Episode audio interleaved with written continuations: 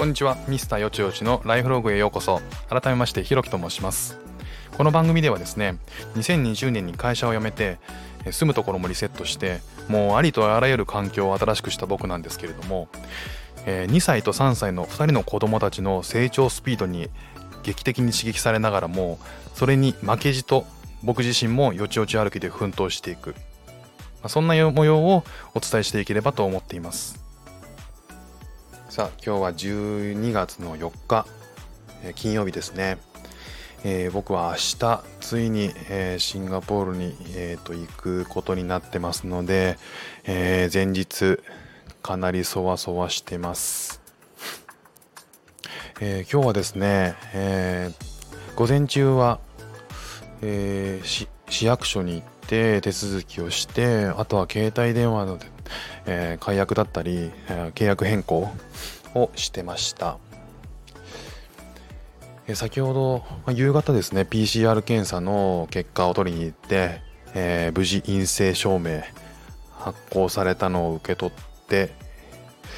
めちゃめちゃヒヤヒヤしてました。正直焦った。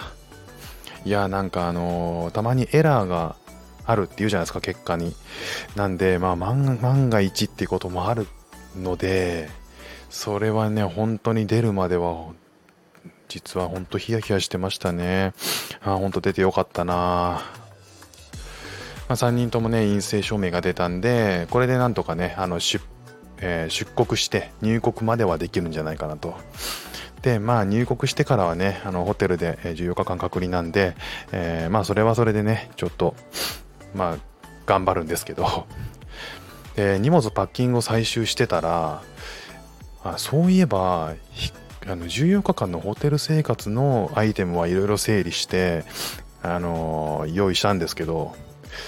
飛行機の中の7時間何して過ごそうっていうね。それがあの実はもう完全に抜け落ちてたんで明日飛行機乗る時はあの CA さんにあるおもちゃは全部くださいって言おうかなと思ってますまあ何にしても明日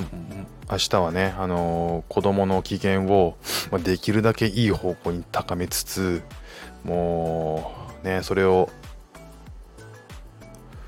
親としてはあの全力でケアしていくだけですよね。まあなんかあの緊張もいろいろするんですけど親が緊張するとね子供にあの子供が不安になっちゃうからそれはもう本当にあのできるだけ気を集中して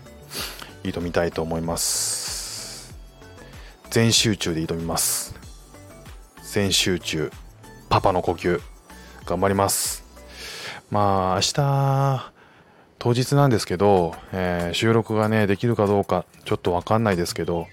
まああのー、うまくいったらねまたあの状況なんかを報告したいと思います。ということで明日行ってまいります。